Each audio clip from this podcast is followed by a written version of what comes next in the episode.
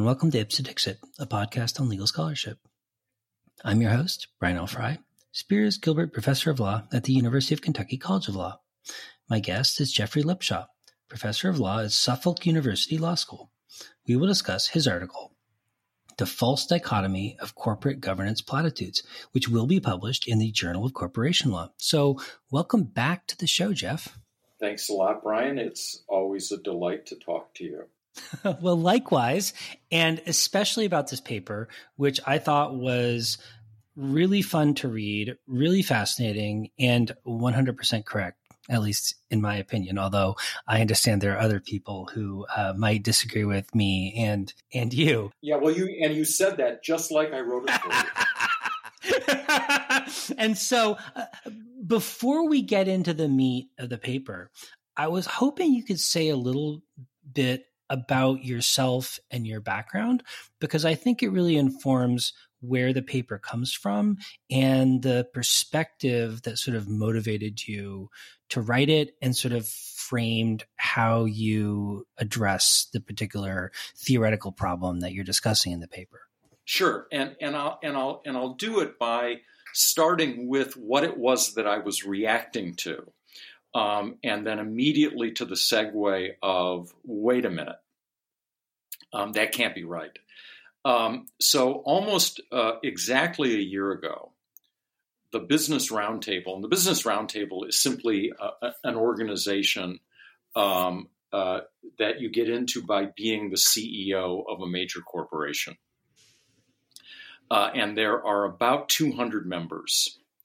And uh, the Business Roundtable had uh, a statement of principles, one of which included um, the statement that the purpose of a corporation was primarily to serve the shareholders.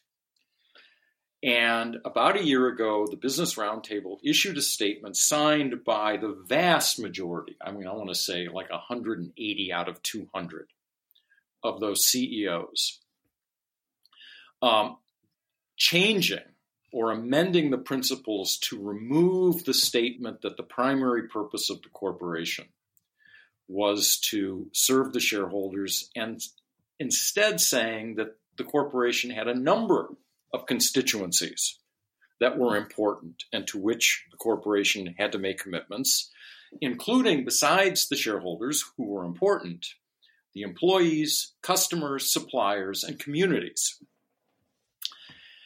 and immediately after that came out, the group that I would call the shareholder wealth maximization purists, um, and the primary one in academia being my friend Steve Bainbridge at UCLA, but also the Wall Street Journal uh, editorial page, um, were aghast um, I, I, the only thing I can think of is that they they viewed uh, essentially their fellow, and I don't mean it this way, but but fellow Republicans um, as somehow have somehow landing on the Elizabeth Warren or or or Bernie Camp uh, contra- Bernie Sanders contribution list.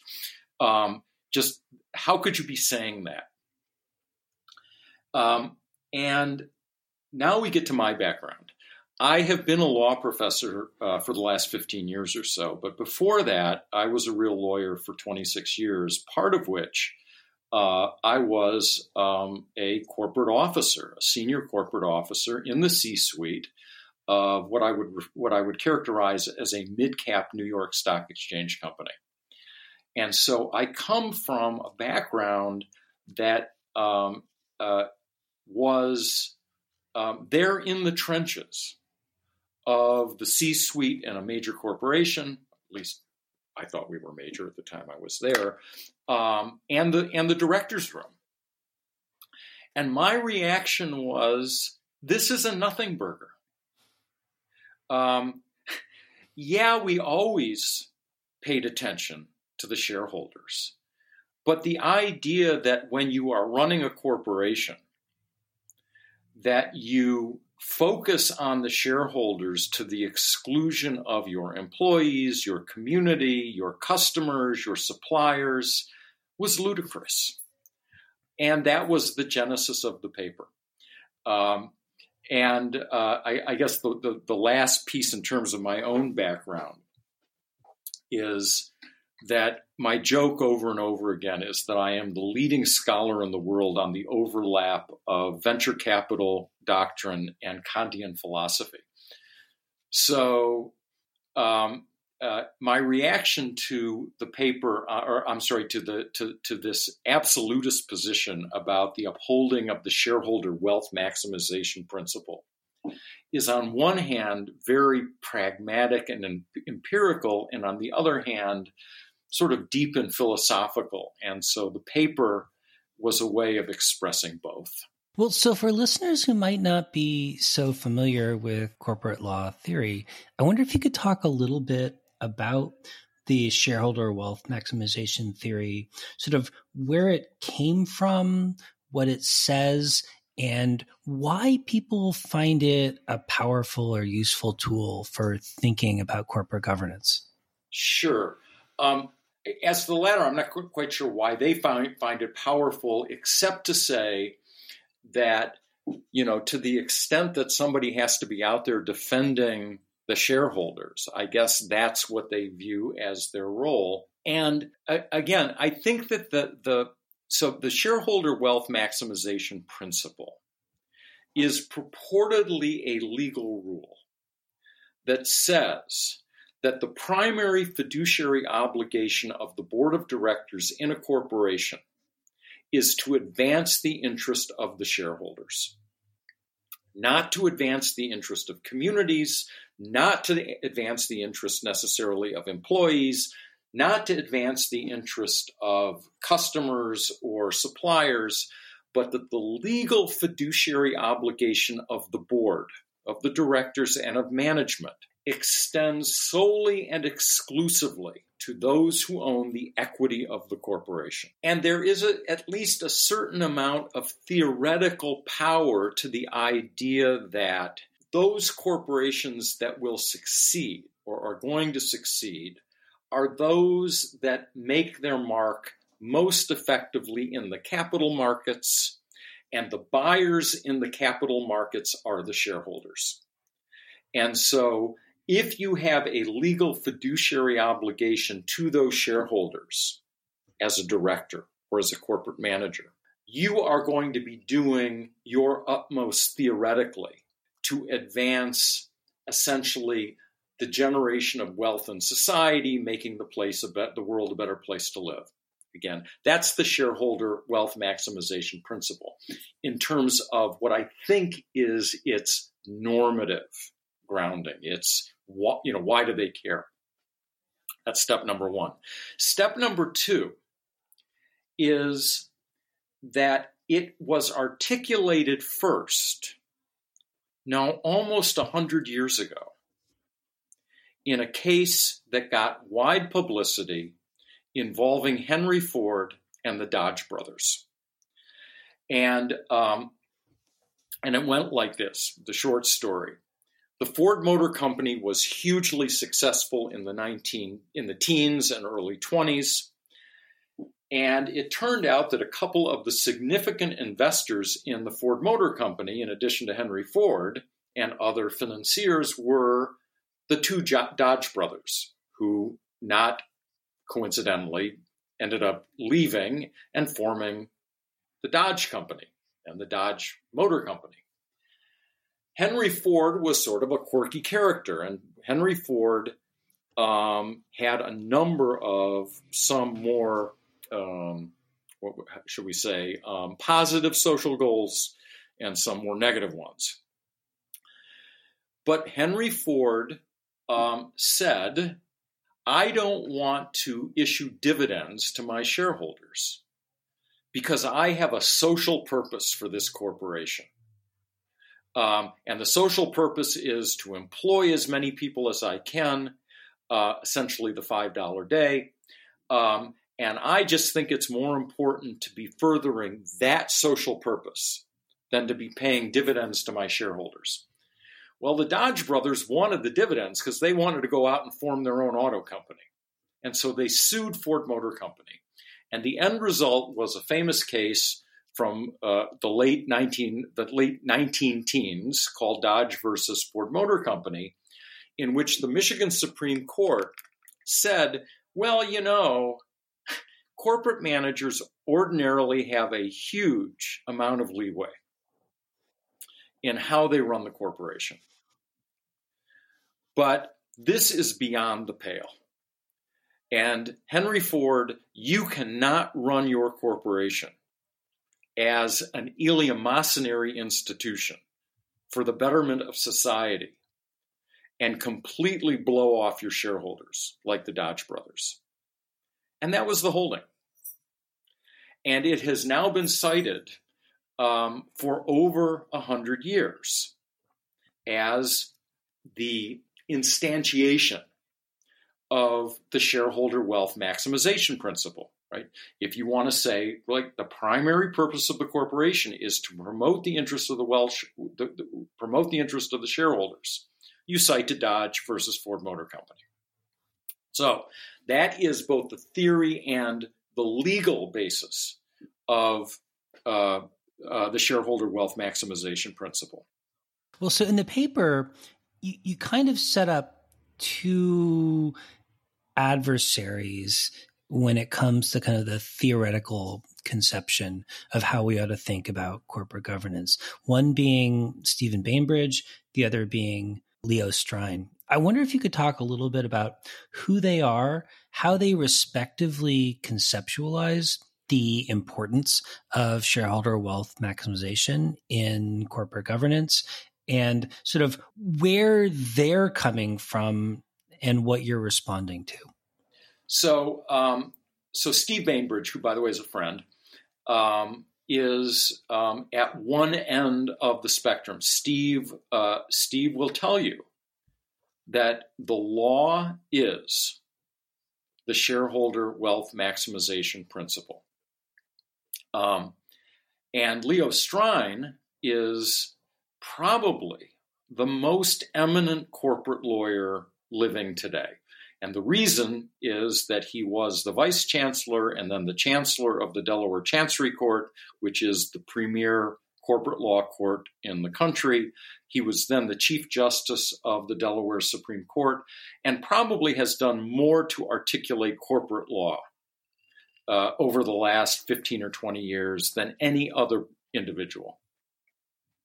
Um, and Leo's position is interesting. Leo, Leo, or uh, I should say Chief Justice Strine, actually believes that corporate purpose ought to be altered to be more inclusive of the interests of other stakeholders. But his position again, is that the law of Delaware is the equivalent of what Steve Bainbridge holds it to be. My position has been both pragmatic and philosophical.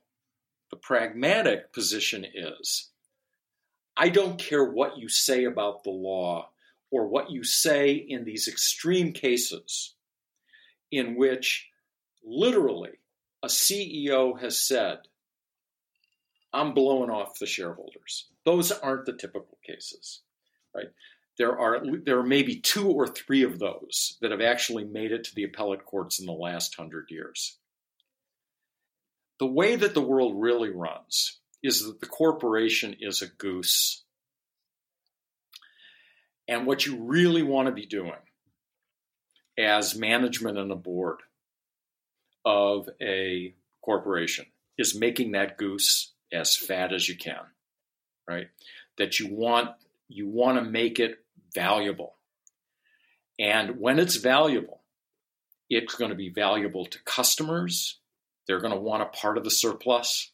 It's going to be valued, valuable to employees. They're going to want more of the surplus in the form of higher wages. It's going to be valuable to suppliers who are going to want more of the surplus in the in the form of higher prices, and it's going to be valuable to the shareholders who want to get more of the surplus in terms of profits. And so what you want to do is we'll worry about that fight of divvying it up later. Let's first make this thing really, really valuable. And one of the ways that you don't make it valuable is by saying, oh, by the way, shareholder, by the way, customers, we care more, more, about shareholders than we do about you.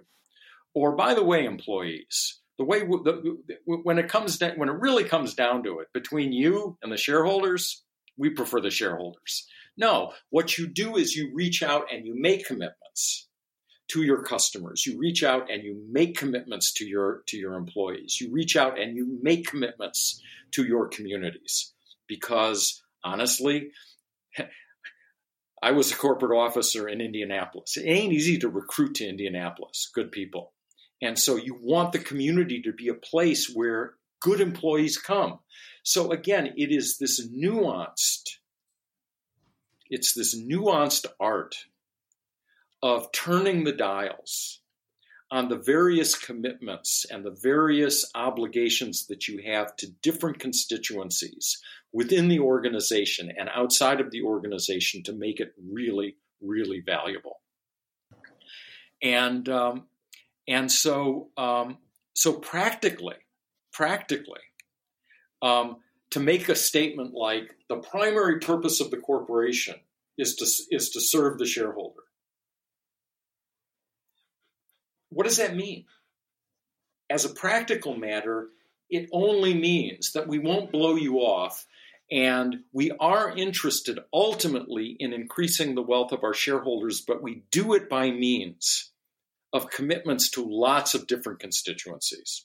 That's my position. Well, so by way of setting up your argument, maybe just even a little bit more, in your paper, you talk about how Bainbridge defends theoretically the shareholder wealth maximization theory. I wonder if you could kind of present a kind of clean version of his defense or kind of the best version of his defense in your opinion and sort of explain explain a little bit why you think it doesn't work. And in particular, I really liked your trolley problem analogy and I wonder if you could talk about that.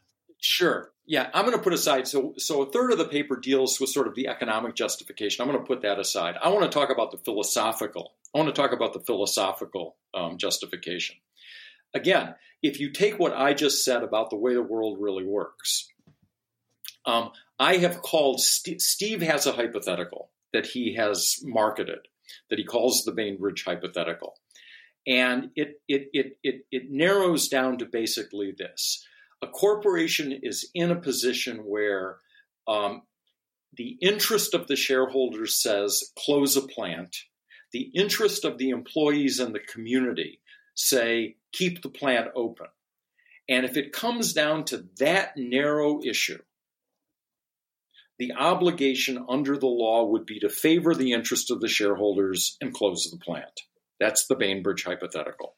I have called that the corporate trolley problem.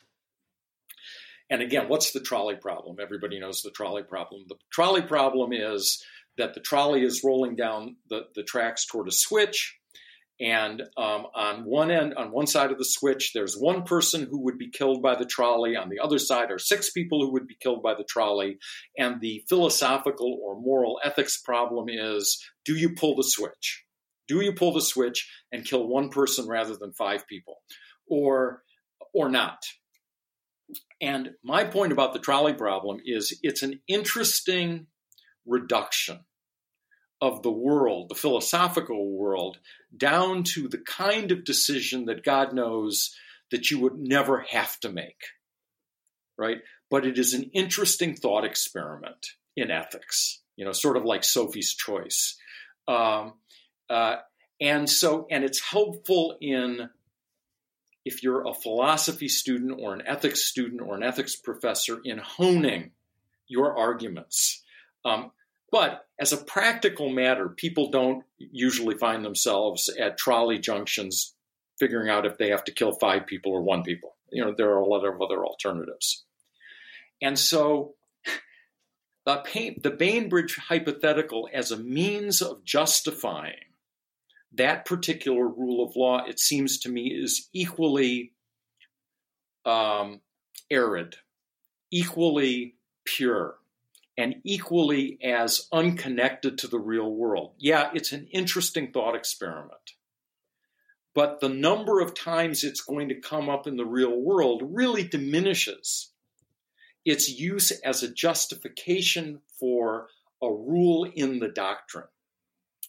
And the way that that plays out is if you actually look at corporate law cases, the trolley problem equivalent of those cases are essentially circumstances in which the companies have put themselves in a position, like Henry Ford, by saying what he said, in which there really are only two alternatives favor the shareholders or not. Whereas in most instances, the governing rule of law for a corporate board or for management is the business judgment rule, which is if it bears any articulable relationship to the success of the corporation, we courts are not going to interfere with it.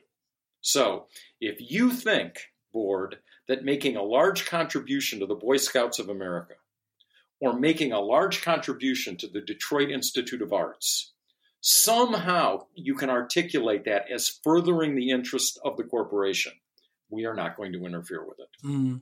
Yeah, I really like the analogy because what it drove home to me was you know, I've always thought of the, the the the trolley problem as being interesting, not because of the answer that you give, but because it illuminates in a really deep way the tension between consequentialist and deontological kind of moral heuristics. And in the same way, it seemed to me the kind of using that analogy for talking about Bainbridge's example made me see it as sort of like illuminating the tension almost between Pareto optimality and Kaldor Hicks optimality rather than anything really about fundamental about corporate governance per se.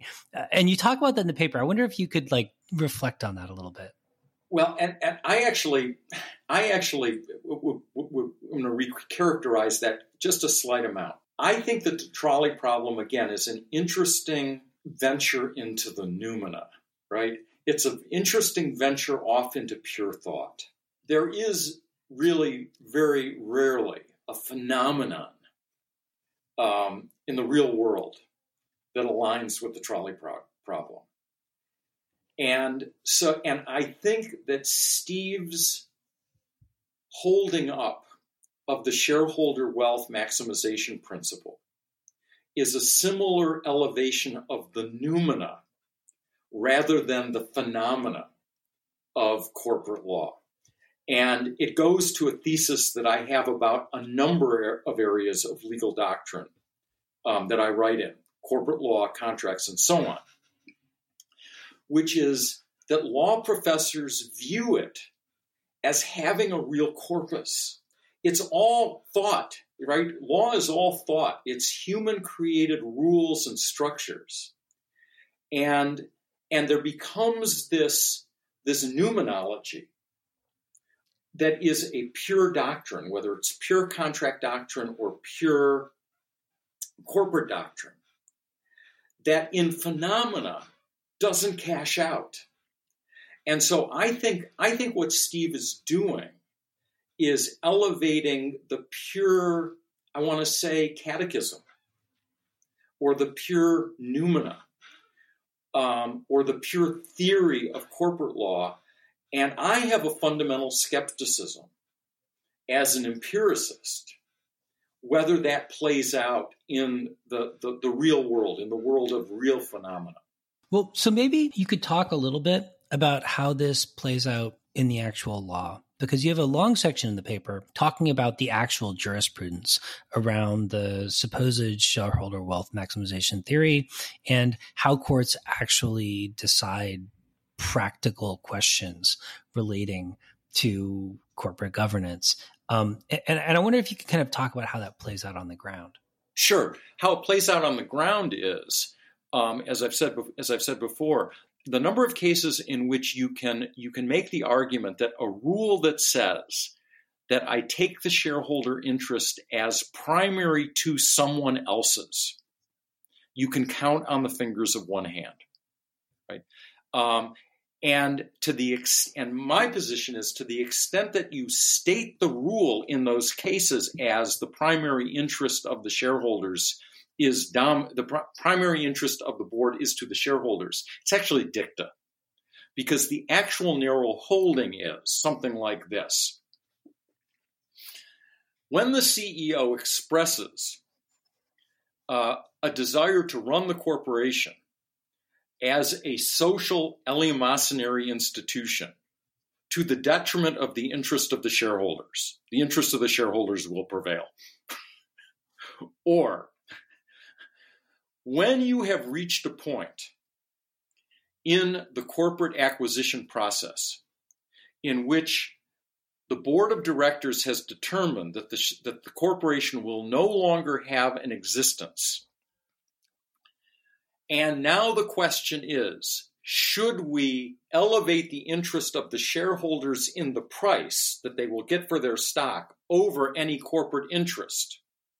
Because there is no corporate interest left, left, left to have, the interest of the shareholder will prevail right? So those are the, the those are the what what Strine calls the confession cases, like like Ford, or on the other hand, Revlon cases in which there's nothing left yet, nothing left of the corporation's reason to exist except to pay out to the shareholders. In those two cases, you can articulate a rule that says that the shareholders' interest prevails over another interest.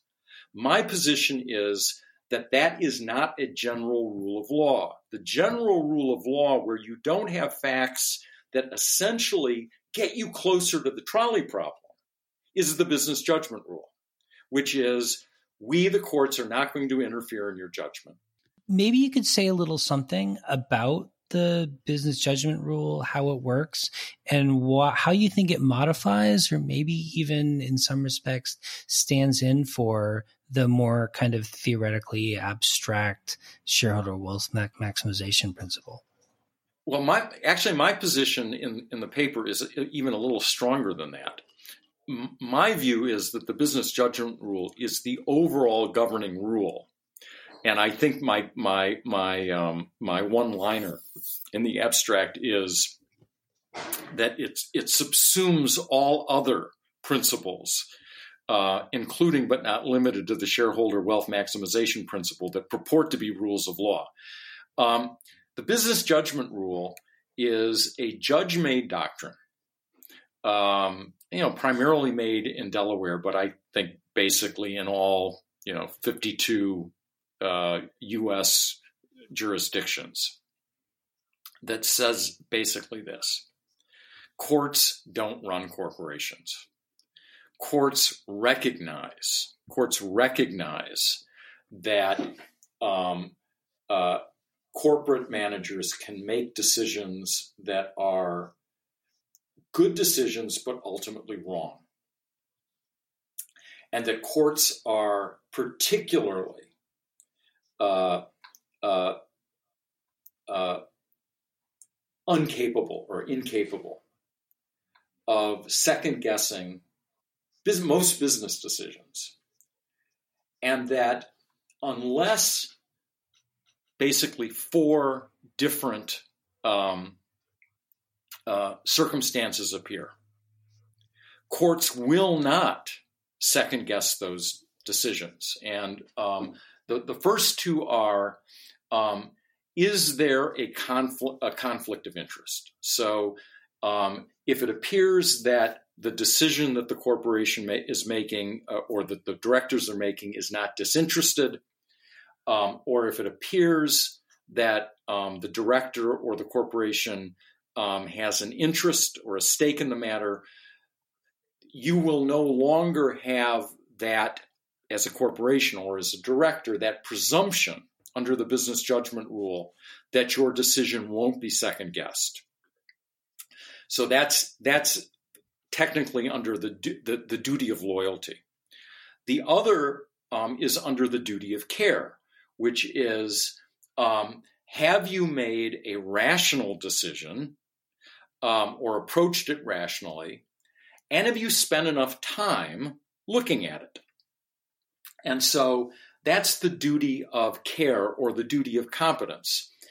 But if you have made a decision within a business that is disinterested, that is um, not conflicted on account of a stake uh, in the action, that has been made rationally with due care in the making of the decision.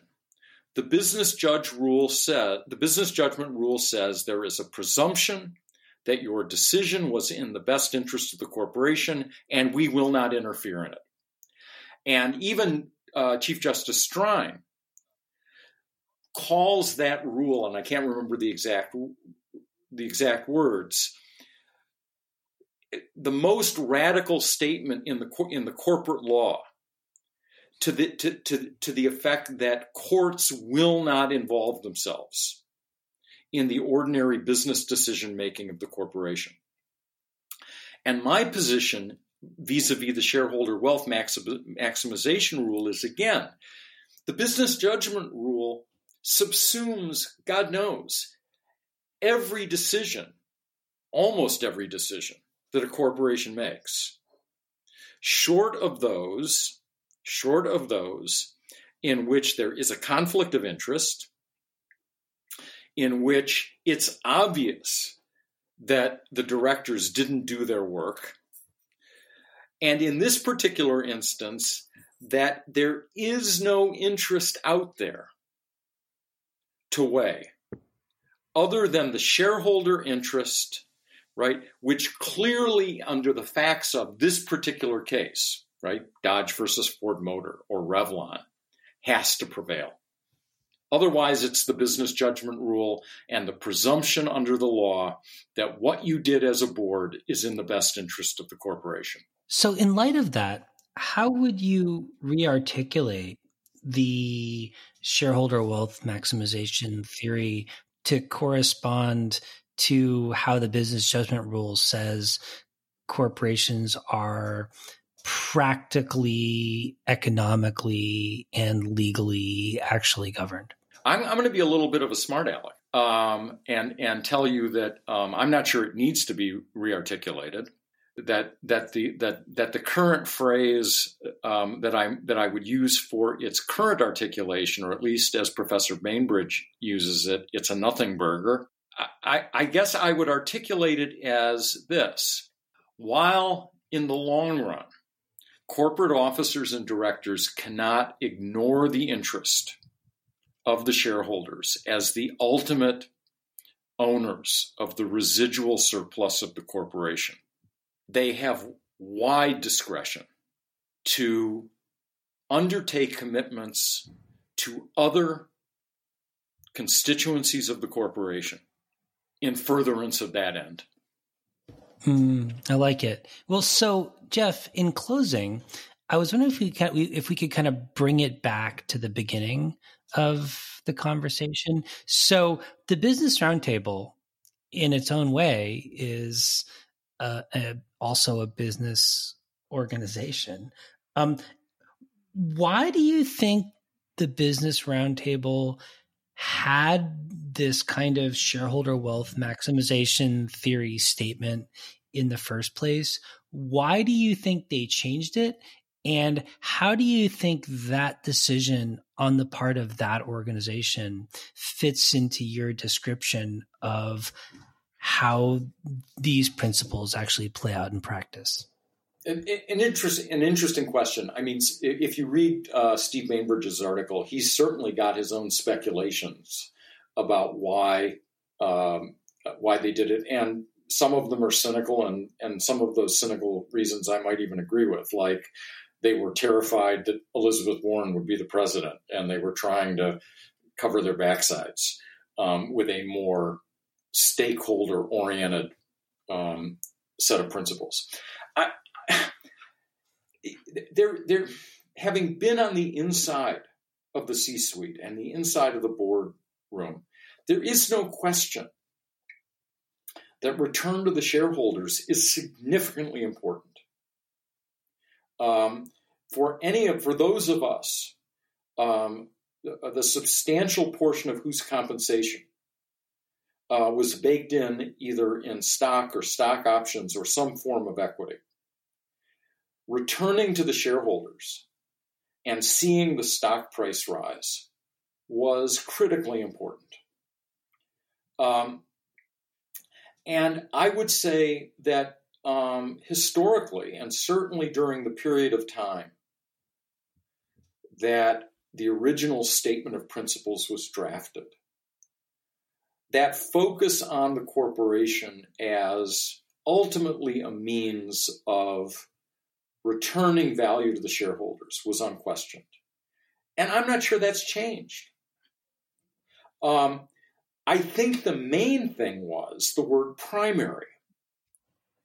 And um, the fact that the word primary is sort of a poke in the eye to everybody else. Um, and therefore, and gives the impression, if I can, if I can uh, use an example from I don't know, 20 or 25 years ago, um, uh, the famous CEO Al Dunlap, um, who ran uh, Sunbeam Oster, and was famous for being. I hope I can use this on your podcast. Um, a complete asshole to every constituency other than his shareholders. I mean, he was famous for that. He also ended up, I think, um, uh, I, I, don't recall if he actually went to jail or not.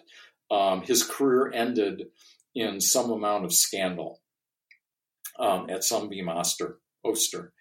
Um, uh, but um, I, I think to some extent that, you know, that kind of attitude was at least more common or at least less criticized 25 or 30 years ago.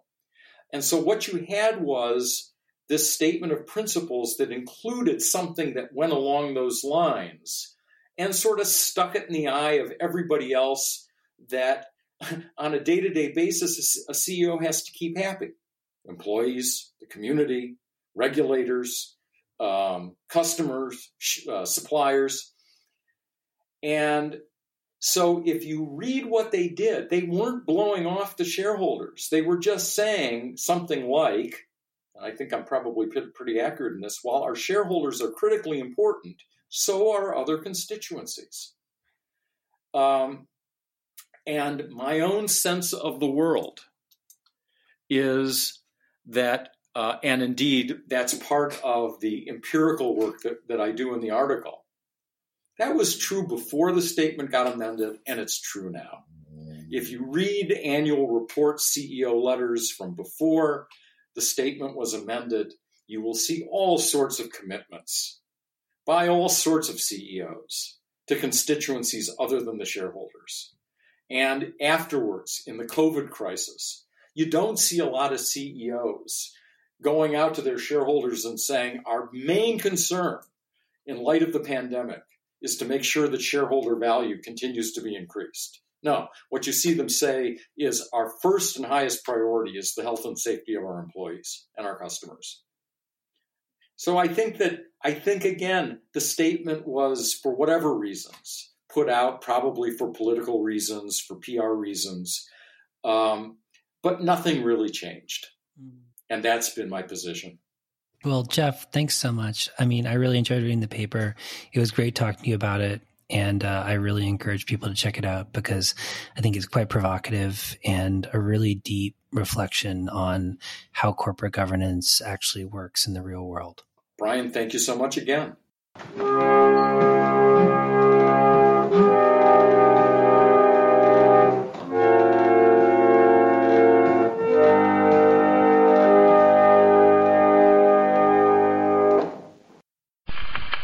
Toastmasters, gentlemen, you too, politicians. The Democrats are the middle of the road party. The Republicans are the straddle of the road party. So I hereby nominate Mr. Henry Ford for president and christen the party the All Over the Road Party. In the first place, it's too bad he is so competent. That is the only thing that'll beat him. Mr. Ford's a good friend of mine, and years ago he overlooked the suggestion that would have made him immortal. It was when he went over to stop the war. I wanted him to take the girls we had in the Follies and let them wear the same costumes they wore in the show and march them down between the trenches. Believe me, the boys would have been out before Christmas. He has made more money than any man in the world by paying the highest wages. Yet, he don't even manufacture necessities. Neither would you call it a luxury. It just kind of comes under the heading of knickknacks. I was at his home last year and happened to ask him that in case of uh, stiff opposition, just how cheap he could sell his cars. He said, Why, Will, by controlling the selling of the parts, I, I could give the cars away. He said, Why, those uh, things will shake off enough bolts in a year to pay for themselves. The second year, that's just pure profit. People think Dr. Coué was the originator of auto suggestion, but Miss Ford is. He originated all those suggestions when he made the synopsis of a car. He has just recently lowered the price $50. That's done to discourage thievery. He's the first man that ever took a joke and made it practical. So let's let him take this country. Maybe he can repeat. He should make a good political race if he carries two-thirds of this country now. There's no reason why there shouldn't be a Ford in the White House or everywhere else. He's the only man that could make Congress earn their salary. He would start a bill through and give each one something to tack onto it. When it come out, it would be ready to use. He is the only man that when Congress started stalling could lift up the hood and see what was the matter with it. Some are against him because he don't know history. What we need in there is a man that can make history, not recite it. Now, if Mr. Ford will just take another one of my suggestions, he can be elected if he will just make one speech and say, Voters, if I am elected, I will change the front on them.